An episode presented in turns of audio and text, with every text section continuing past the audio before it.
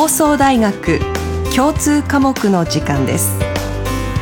2015年度開設科目古事記と万葉集をお送りします。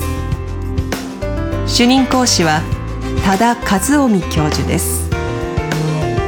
今日の担当講師は主任講師の多田和臣客員教授です。朗読は高山久美子さんです。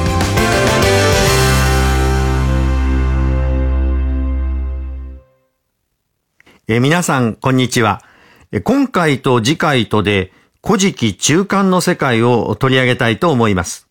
えただし、この中間は内容が極めて多岐にわたりますので、今回はその中でも特徴的な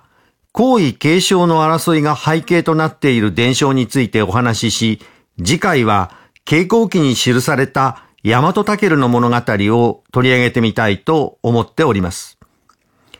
皇位継承の争い、この章の表題を反乱伝承の諸相といたしましたが、皇位継承争いは王権の秩序を覆そうとする行為にあたりますから、反乱伝承という呼び方はそれほど不当なものではないかと思います。こうした皇位継承の争いは、実は中間のみならず下間にも見られるのですが、ではなぜこうした行為継承の争いが生ずるのか、そこに見られる原理的な問題をまず考えてみたいと思います。印刷教材の行為継承争いの意味というところをご覧ください。そこに述べたことは、古事記に記された時代には、行為継承の仕組みが後の時代の皇太子制度のようにまだ明確に定まっていなかったということ。また、早い段階では、兄弟総称、つまり、兄弟間で行為を受け渡していくという形がむしろ一般的であったとまあ考えられるということです。もっとも、初代神武天皇から第14代中愛天皇あたりまでの皇位継承のあり方を見ていきますと、父から子への継承、すなわち、不死継承がほぼ原則であることが確かめられます。しかしそれは、むしろ後の時代の不死継承の理念によって、皇位継承の次第を整え直したと見るのが妥当のようです。この時代の系譜を歴史的事実としてどこまで捉えることができるのかどうかがそもそもの問題ではありますけれども、いずれにしても後の皇太子制度に見られるような不死継承のあり方が存在していたとは思われません。そこで、兄弟総称ということを考えてみます。当時は一夫多妻が原則ですから、腹違いの兄弟たちが複数存在したことになります。そこに皇位継承の争いが生ずるのは、むしろ必然であったとも言えます。一方で民話の世界では兄弟間の争いは常に抜死、つまり末の子が勝利を売るのが原則になっています。そこで古事記の兄弟総称の場合にも抜死、末の子が継承する傾向が顕著に見られるのです。そこで、ここではまず、そうした異母兄弟間の皇位継承の争いの典型的な例として、神武天皇が亡くなった後の出来事を取り上げてみたいと思います。印刷教材にタギシ耳の謀反と記したところがそれにあたります。ここには、兄弟間の皇位継承争いが見られるとともに、一方で抜死、末の子が優位に立つというもう一つの局面が明確に現れています。背景からお話しします。神武天皇は統制以前、南九州のヒムカの地で、その土地の豪族の娘、アイラ姫をめとり、その間には、タギシミミという子が生まれていました。一方、統制の果てに、前回の最後に見ましたように、神武天皇は、大和の柏原宮で即位をいたします。古代の天皇は、即位とともに皇后を立てるのが原則とされていました。皇后に建てられたのは、伊助頼姫という名の女性ですけれども、この伊助頼姫は三輪山の神の子とされています。三輪山の神が二塗り屋に姿を変えて三島未族井の娘と通じた結果、生まれたのが伊助頼姫であったとされています。三輪山新婚伝説の二塗り屋型と呼ばれるわけに属する話です。神武天皇が崩御すると、谷義耳と伊助頼姫との間に生まれた三人の御子との間に皇位継承の争いが起こります。異母兄弟間の争いです。具体的には、谷義耳が父、神武天皇の皇后であった伊助頼姫を自分の妻にし、さらに、伊助頼姫から生まれた三人の子を殺そうとするのです。やや長いのですけれども、この部分を読んでいただきましょう。彼、スメラミコと勘上がりますし後に。そのままへ、たぎし耳の御事。その大きさき、伊助頼姫をめとりしときに、その御柱の音を殺さんとして計りし間に、その御親、伊助頼姫、憂え苦しびて、歌もちて、その御子たちに知らしめたまいき、歌いたまいしく。西川よ、雲立ち渡り、うねび山、木の葉さやぎぬ、風吹かんとす。また、歌いたまいしく。うねび山、昼は雲問い、言うされば、風吹かんとそ、この葉さやげる。ここに、その巫女を聞き知りて驚き、すなわち、たぎし耳を殺さんとしたまいしときに、かんぬな川耳の巫女と、その色へ、かんやい耳の巫女とに申ししく。なね、今し巫女と、つわものを持ちて入りて、たぎし耳を殺したまえ、と申しき。彼、つわものを持ち入りて殺さんとせしときに、手足わななきて、え、殺したまわざりき。彼、しかして、その色と、かんぬな川耳の御こと、その色絵の持てるつわものをこいとりて、入りて、たぎし耳を殺したまいき。彼、またその皆をたたえて、竹布川耳の御事と申す。え歌が含まれていて、なかなかややこしい記事です。えまず、たぎし耳が、父神武天皇の皇后であった伊助頼姫を妻にしたというところから考えたいと思います。え今なら義母と通じたことになりますから、不倫の関係ということになります。えただし、ここには、その大きさき、伊助頼姫をめとりしときに、とあって、正式な婚姻を意味するめとるという表現が用いられています。しかもその関係を不倫と見るような意識は、ここには全く現れていません。これをどう考えたらよいのでしょう。おそらくこれは義母と通じるというよりは前皇后、前の皇后と通じるところに意味があったと見るべきでしょう。えおそらく前皇后には皇位継承に際してそれに関わる大きな発言権があったのではないかと推測されるからです。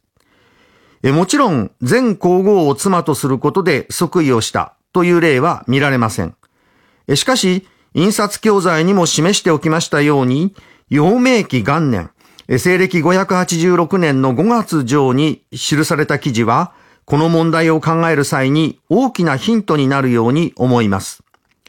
エビタツ天皇が亡くなった後、即位を狙う穴ホベの巫女。これは金明天皇の巫女なのですが、その穴ホベの巫女が、ビタツ天皇の意外を安置する貧窮に押し入って、そこにこもっていた皇后カシキヤ姫。この方は、穴ホベの巫女の腹違いの姉、つまり金明天皇の皇女なのですが、その皇后、カシキヤ姫を犯そうといたします。この行動は、三輪の君坂うという人物によって阻止されるのですが、ここから全皇后と通じることが即位への道につながる意味を持っていたらしいということが読み取れるように思います。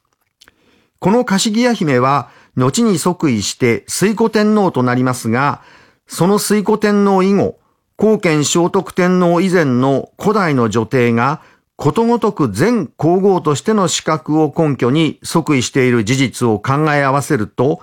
皇后の地位が皇位継承と深く関わっていたことが確かめられるように思います。田岸耳が父神武天皇の皇后、伊助頼姫を妻にした理由は、そうしたところにあったと考えるべきでしょう。え、もっとも、義母と通じることが果たして好ましいこととされていたかどうかはやはり別問題と見るべきでしょう。しかし興味深いのはこの記事ではこの関係は必ずしも否定的には捉えられていないように見えることです。それは先にも述べましたがここにめとるという表現が用いられていることからも伺えます。この関係は時代が下りますが源氏物語の光源氏と藤壺の関係と全く同一です。光源氏はこの関係、そこには子供まで生まれるわけですが、この関係をあってはならないものと自覚はしていますけれども、しかし、源氏物語の記述を見ると、それはどうやら根源的な人間にとっての罪としては捉えられていないように思われます。ごく近い親族間の性的関係、すなわち近親相関的な関係は、汚れをもたらす宗教上、倫理上の重大な罪として処罰の対象とされていました。そうした近親相関的な関係は、ノリと大払いの言葉に国包みとして出てくるのですが、そこには、ここと関連しそうな罪として、母と子とを犯せる罪、子と母と犯せる罪というのが出てきます。前のものは結婚相手の連れ子の娘と通じてしまう罪。また、後のものは結婚相手の母親と通じてしまう罪を意味します。え注意したいのは、これらはすべて男の立場からのものだということです。この逆の場合は罪としては挙げられていないのです。逆というのは、女が自分の夫の連れ子というよりは、夫が別の女に産ませた子、つまり義理の息子と通じる場合、そして女が自分の夫の父親、つまりギフと通じる場合です。別の言い方をするなら、父と子と犯せる罪、子と父と犯せる罪にまあなるでしょうけれども、しかしこちらの方、つまり女の立場からのものについては罪とはされていないのです。これがまさしくタギシミミと伊助頼姫の場合、また光源氏と藤壺の場合に該当します。ですから、不適切な関係には違いありませんが、これが根源的な罪としては考えられてはいなかったということに注意を向けるべきでしょう。余計なことながら、古代においては同じ母から生まれた兄弟同士の関係、また自分の実施子、つまり実の子と通じることは、これはどちらも根源的な罪とされておりました。少し横道にそれました。タギシミミの話に戻ります。タギシミミは、イスケより姫の産んだ三人の子。タギシミミからは異母帝ですが、それを殺そうとするのです。その計りごとを知った伊助頼姫は、三人の子に危機を知らせる歌を送ります。なぜ具体的な言葉でなく歌で知らせるのか。具体的な言葉で知らせようとしたら、たぎし耳にすぐに分かってしまうということなのかもしれません。えしかし、三人の子に危険を知らせるのでなければなりませんから、この歌は、聞き手にそれがすぐそれと察知できるような、そうした表現性を持っていたはずです。このあたり、実に微妙と言わざるを得ません。一種ずつ見ていきましょう。西川よ雲立ち渡り、うねび山この葉さやぎぬ風吹かんとすという歌です。西川とうねび山と地名が二つ出てきます。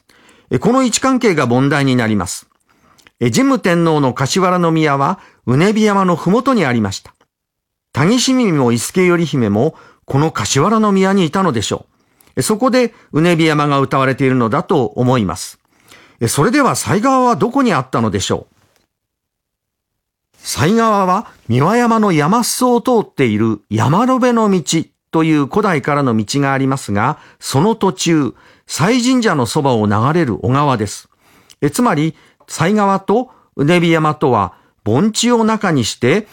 東西にやや離れて位置しているということになります。ではなぜ西川が歌われるのでしょう？西川が伊助頼姫の出身地に近いからだとする説があります。なるほど伊助頼姫は三輪山の神の子でした。ですから、これは考慮して良い説かもしれません。それでは三人の子はどこにいたのでしょう？柏原の宮にいたのか、それとも西川の近くに住んでいたのか？このあたりは何とも言えません。いずれにしろここに歌われているのは、西川のあたりにしきりに湧き起こる雲と、うねび山の木の葉のざわめきとです。それが対になって描写されたところで、それを風フカントスで結んでいます。湧き起こる雲と木の葉のざわめきは、単なる自然描写に過ぎませんが、これを読む者に確かに何らかの不安を感じさせます。その不安を風フカントスでさらに強調している。つまり何か不測の事態が起こりそうだというように強調していると読めます。いわば三人の子の身に迫る危険がこれによって暗示されたことになります。雲が湧き起こるというのはともかくとして、木の葉のざわめきがなぜ不安を呼び起こすような情景と捉えられるのか。実は、ここに日本人の自然を捉える際の独自の脳の働きを指摘する説があるのでご紹介しておきます。日本人の脳には、こうした木々のざわめきや虫の声などを大脳の左半球、言語などを司る脳で捉えるという特性があるというのです。えつまり自然の音を声として聞く、一種のメッセージとして聞くような、そうした特性があるというのです。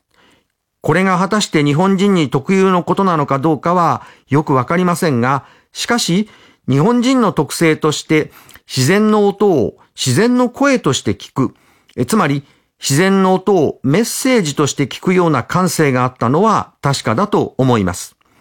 だからこそここも木々のざわめきに不安を呼び起こすような、さらに言えば危険を暗示するようなメッセージを伊助頼姫はあらかじめ感じ取っていて、それをそのまま息子たちに伝わるよう表現した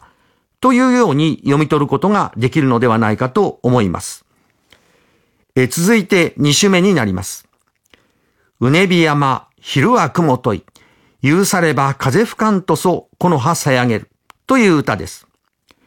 一首目と同じく雲と木の葉のざわめきとが表現されています。一首目と少し違うのは、風吹かんとそこの葉さやげるとあるように、木の葉のざわめきと風とが直接の因果関係として結ばれていることです。印刷教材には、二種目の方が表現としての緊密度がより高くなっていると書きました。これをより単価的だとする意見もあります。なるほどそうしたことも言えるように思います。こうしてタギシミミの陰謀に気づいた三人の兄弟たちは、タギシミミを殺そうとします。長男、これは彦谷の御事というのですが、この長男がどう行動したのかは全く記されていません。次男の関谷耳の御事と、末の弟の神布川耳の御事の二人が、谷し耳に立ち向かうことになります。ところが、この兄の関谷耳の御事は、いざ立ち向かおうとはするものの、手足が震えて撃つことができず、弟の神布川耳の御事が兄に代わって、谷し耳を倒すことになります。谷し耳を打った神布川耳の御事は、そこで、その名を褒めて改めて、竹布川耳の御事と呼ぶことにした。と、まあ、このように記してあります。その結果、行為は弟ではあるけれども、竹布川耳の御事が継承することになります。それが水税天皇です。ですから、これも最初に申しました、兄弟間の争いは常に抜死、末の子が勝利を得るという民話の語り口に沿った展開になっていることが確かめられます。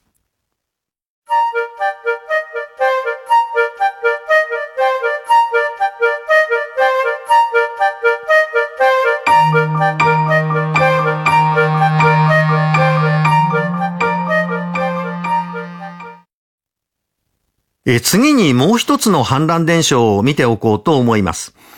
これは今のタギシ耳の謀反とは違って、天皇を暗殺してその位を奪おうとする慶米、兄と妹の物語です。兄弟間の皇位継承争いではありませんが、その背後に古代的なものが色濃く残っているように思いますので、ここで取り上げておきたいと思います。その慶米、兄と妹の名を、沙帯子と沙帯目と申します。開花天皇の孫で、同じ母親から生まれた、つまり同母の慶米になります。妹の沙帯目は、水仁天皇の皇后となります。ところが、兄の沙帯子は、天皇の位を奪おうと、妹の沙帯目に天皇の暗殺を持ちかけます。印刷教材に原文を記しておきましたので、それをご参照いただきたいのですが、兄の沙帯子は妹の沙帯目に向かってこんなことを言うのです。おとせといずれかはしき。つまり、夫と自分とどちらを愛しく思うのか、と尋ねるのです。沙帯目はすぐにお兄さんを愛しく思う、と答えます。そこで沙帯子は紐刀。えこの実態がよくわからないのですが、一般には紐のついた合口のような小刀、あるいは会見のように考えておりますが、そうした小刀を与えて、これで天皇の寝首を刺せというのです。天皇が竿帯目の膝枕で寝ている時に、えこんな古代にも膝枕があったと考えると、これは大変面白いのですが、竿帯目は自分の膝枕で寝ている天皇の首を刺そうとします。えところが、小刀を振り上げては見たものの、なかなか刺すことができず、えかえって涙が溢れてきて、その涙が眠っている天皇の顔にこぼれ落ちてしまうのです。天皇はそこではっと目を覚まします。そして佐保のあたり、これは現在の奈良市の北、佐保川が流れているあたりになりますが、その佐保のあたりから突然雨が降ってきて、自分の顔を濡らした。さらに、錦色の小さな蛇が首に巻きついた。こんな夢を見て目を覚ましたのだが、これは一体何の前兆だろうと、このように沙帯目に問いかけるのです。あまりにもわかりやすい夢なのですが、その夢の内容を聞いて、沙帯目はこれ以上隠してはおけないと思い、すべてを天皇に打ち明けます。ここまでがこのお話の前半になります。なお、サホのあたりから雨が降ってきたというのは、サホがサオビコ、サオビメの本拠地だからです。え、ここにはいくつか考えるべきことがあります。まずこれが、サオビコが行為を奪おうとする謀反の計画であるということはともかくとして、その計画を妹のサオビメに持ちかける際のサオビコの言葉が問題となります。沙帯子は沙帯目に、天皇と自分とどちらが愛しいかと尋ね、兄の方が愛しいという答えを聞いた後、今し、誠に青橋と思わば、あと今しと雨の下を収めん。え、つまり、本当に自分を愛しいと思うのなら、お前と私とで天下を治めようというのです。そこで天皇を暗殺せよと命ずることになるのですが、それにしても、お前と私とで天下を治めようというのは、なかなか重大な意味を含んでいます。印刷教材には西郷信綱氏の説を引用しておきましたが、ここにはどうやら彦姫制の名残があるようなのです。彦姫制というのは男兄弟と女兄弟による政治的な分業体制を意味します。西郷氏が邪馬台国の卑弥呼とその弟による統治体制を例にしていますが、これは女兄弟が神の祭祀を司り、男兄弟が実際の統治を行うような仕組みのことを指します。お前と私とで天下を治めようという沙帯子の言葉は、なるほど、このような彦姫制のあり方を前提にしたものと見ると分かりやすいように思われます。えそれにしても最初の沙帯子の問い、夫、すなわち天皇と自分、すなわち兄とどちらが愛しいかという問いは、この彦姫性とも深く関わる問いです。実は男女の兄弟、これは原理的には敬米、つまり兄と妹であっても、指定、つまり姉と弟であっても、これは同じことなのですが、男女の兄弟の関係は、夫婦の関係以上に優先される。それを絆が強いと言い換えても良いのですが、いずれにしても男女の兄弟の関係が男女の結びつきとしては最も強いとする観念があったようなのです。その観念を残しているのが琉球湖、沖縄諸島のおなり神の信仰です。印刷教材の中に記しておきましたが、女兄弟が男兄弟の霊的な守護者とされているような関係がそこに見られます。おなりというのは女兄弟の意味です。この絆は夫と妻の関係よりもずっと強いと考えられていたようです。実はこうした男女の兄弟の関係があったことを示す痕跡が夫婦や恋人同士を呼ぶ呼び方の中に残っています。男は女を妹と呼び、女は男をせと呼びます。妹せとは、敬米の関係を意味する言葉です。これはある意味で男女の兄弟の関係が理想の結びつきと考えられていたことに由来します。男女の兄弟と申しましたが、その場合にも母が同じか違うかということがあります。えつまり同母の兄弟か異母の兄弟かということです。異母の兄弟の場合は長く結婚相手として不自然でなく認められていました。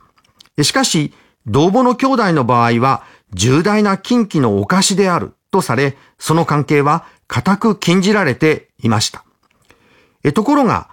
この同母の兄弟同士の関係は、神話の世界の中では、むしろ理想的な関係として捉えられていたようなのです。その理由は、人間の祖先を遡る際に、同母の兄弟同士の関係が必然的に現れることになるからです。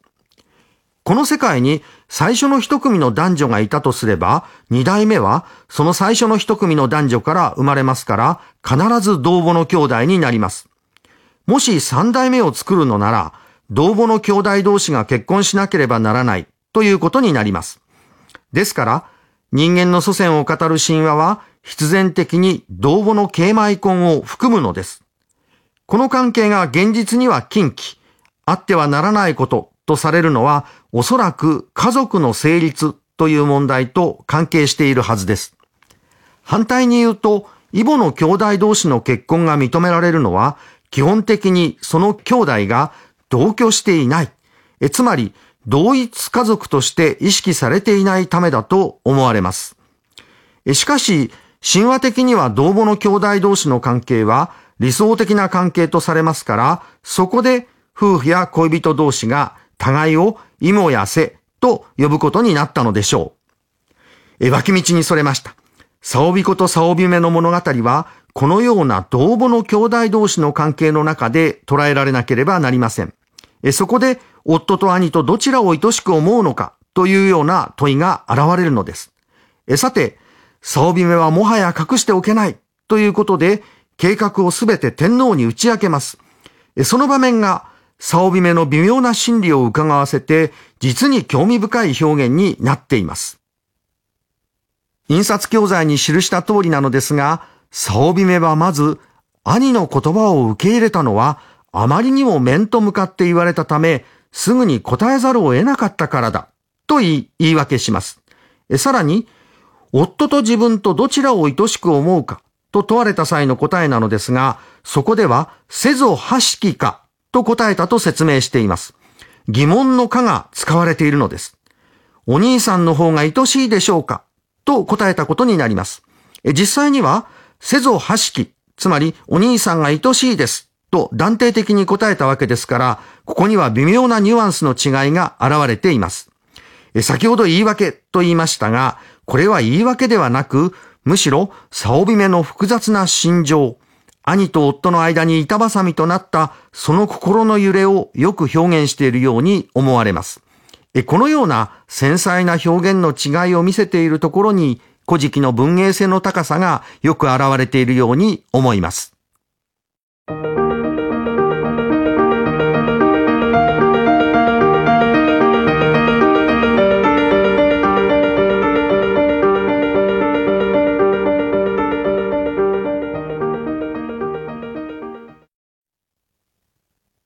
サオビコ、サオビメ物語の続きを見ていきます。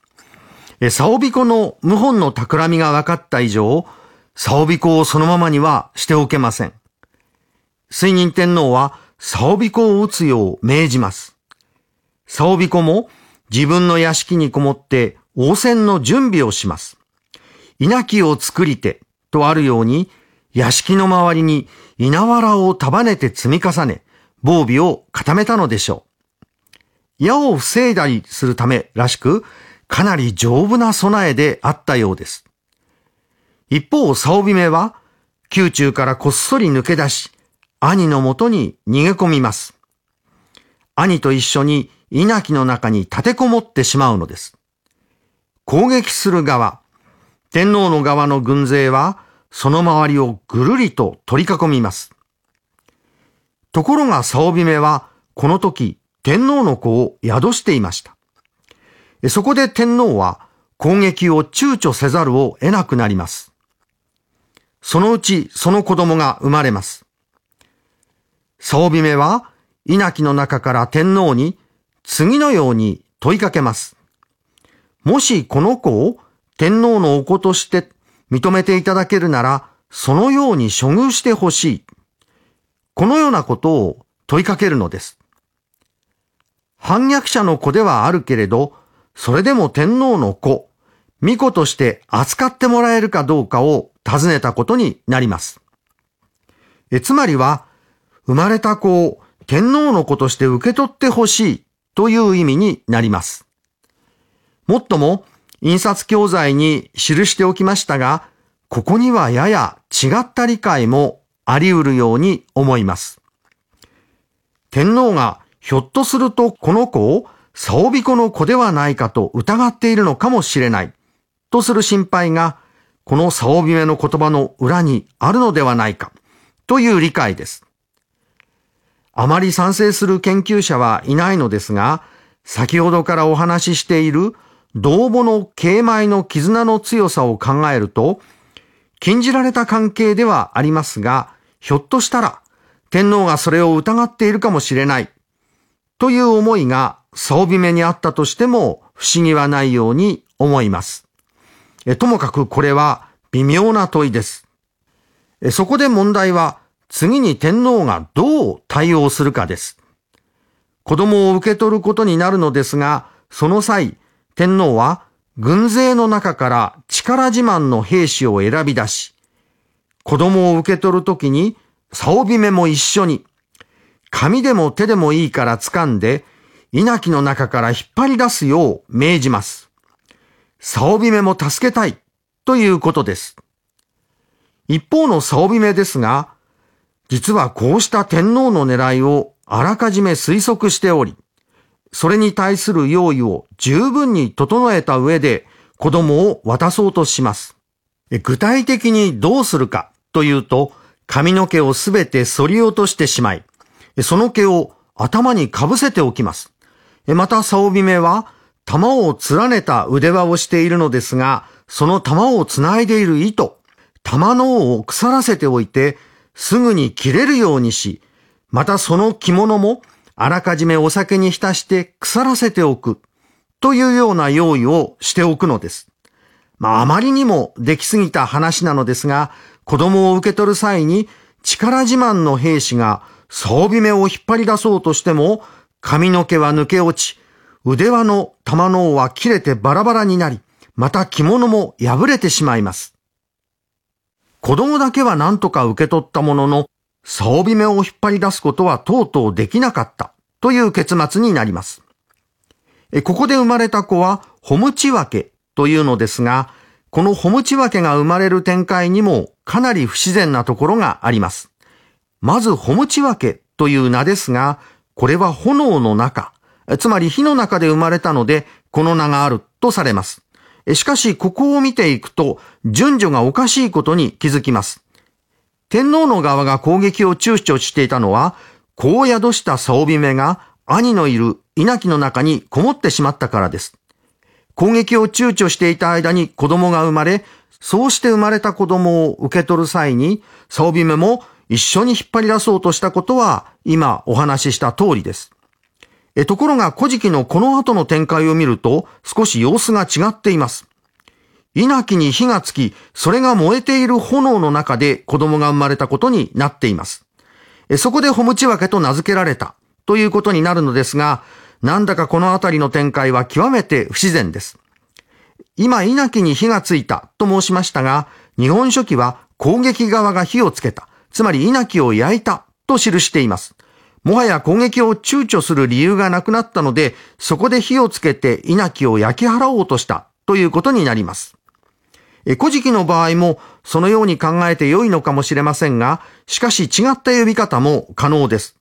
サオビメが自ら火をつけたと見ることもできるからです。炎の中で子供が生まれるというのは前回も似たような場面がありました。低層を疑われたこの花の咲夜姫が子を産む際、産屋に火をつけ、その中から海幸山幸など三柱の巫女が誕生したというお話をいたしました。これと同様にここも捉えられるのではないかということです。前回もお話しいたしましたが、これは家中出生と呼ばれる和形で、生まれた子は特別な能力を備えた優れた子になります。しかし、この花の咲夜姫の話と重ねることができるなら、竿姫の場合も、自らの低層の正しさを明らかにする、そうした意味があったと見ることもできます。竿姫は、生まれた子を天皇が自分の子として認めてくれるかどうかに疑念を抱いていたからです。え、ここで、火の中から無事に子供が生まれれば、それは竿姫が潔白であったことを示すことになる。そのような意味付けが、古事記の語り口の中にあるようにも感じられます。もちろんそのことがあからさまに記されているわけではありません。そのようなわけで、この話には、どの段階で子供が生まれたのかなど、辻褄の合わないところもあるのですが、これはこのまま受け取るしかないように思います。ここで印刷教材のことわざの役割と記したところを見ていただきたいと思います。この物語の締めくくりのところにそのことわざが現れるのです。先ほど、サオビメが生まれた子供を天皇に渡そうとする際、力自慢の兵士に対して、サオビメの紙でも手でもどこでもいいから掴んで引っ張り出せと命じたことをお話ししました。サオビメがそれを予測して、それへの準備を周到にしていたために、この計画が失敗に終わってしまったこともお話しいたしました。えところが天皇は、サオビメの腕輪の玉の尾が切れてしまい、サオビメを引き出せなかったことをひどく恨み、そこで玉作りを処罰したという後日談がそこに語られています。そこにことわざが現れるのです。そこを読みますと、ここにすめらみこと、食い恨みたまいて、玉作りし人どもを憎みたまいて、皆そのところを取りたまいき、彼、ことわざに、ところへぬ玉作りという、とあります。え、つまり、玉の尾が切れたのは玉作りの責任だ、というので、天皇が処罰のため、玉作りの領地を奪った、というのです。そこでところへぬ玉作りということわざが生まれたというのが、ここでの記事になります。このことわざは、今私たちが使うことわざとは意味合いが少し違っているように見えます。何らかの眼蓄を含む短い一句に教訓のようなものを含ませ、計句的に用いられるような言い回しにしたものをことわざと呼んだのだろうと思われます。ですから、ここには何かこのことわざの稽古としての意味を支えるような、まあそうした伝承が本来はあったのだろうと思います。そこでこのところへぬ玉作りですが、これについてはいろいろな説明がされています。上代の玉作り部が土地を所有していなかったから、このことわざが生まれたとする説もありますが、確かなことはわかりません。またこれは骨折り損のくたびれ儲けと同じことを言っているとする説もありますが、これもやはり確かなことはわかりません。え、ともかく、このことわざの背後には何かその言葉を生み出すような伝承があった。まあ、そのことだけは確かだろうと思います。え、その伝承とは、しかし、竿姫をうまく助けられなかったという話ではないはずです。なぜなら、サオビメを救うことができなかった責任を玉作りだけに負わせるのは酷であり、直接の責任がむしろ兵士たちにあるのは明らかだからです。玉作りの責任を言うなら、サオビメの着物を縫った者も、やはり同様に処罰の対象とならなければならないはずです。そこでこのことわざは、サオビメの話に無理にくっつけられた。あたかも、サオビメの話がこのことわざの起源端であるかのように不快されたものというように捉えることができるかと思います。えつまり、このことわざは、もともとこの話とは無関係であったということです。しかし、ここはむしろ反対に考えるべきではないかと思います。ことわざは、当時の人々がよく知っていた言い回しでしょうから、そのことわざをあたかも、このサオビメの話が起源端であるかのように仕立てることで、むしろこの話の真実性を強めようとする意図があったのではないか。印刷教材には、あえてこの伝承をことわざの本縁、つまり由来端として語ろうとすることで、ことわざが伝承そのものの確かさを保証する位置にあることを示しているのではないか、ということを記しておきました。今も流通することわざが、かえって起源端としての伝承、このサオビメの話の真実性を証明する力を与えていたのではないか、ということです。このようなことわざの役割をここでは見ておきたいと思います。さて、サオビメは生まれた子。ホムチワケを天皇に託し、兄のサオビコに準じて死ぬことになります。反乱伝承としての結末はここまでになりますが、以下は生まれた子、ホムチワケの物語が続くことになります。炎の中で生まれたホムチワケは成長した後、口の聞けない状態が続きます。その原因は後に出雲の狼のたたりであることが明らかにされますけれども、より根源的には異常出生ゆえにその魂が不安定となり、それを沈めることができなかったからだと見るのが良いように思います。神話的にはむしろそう理解すべきかと思います。さて、次回は中間の続き、つまり大和武のお話になります。それでは皆さんごきげんよう。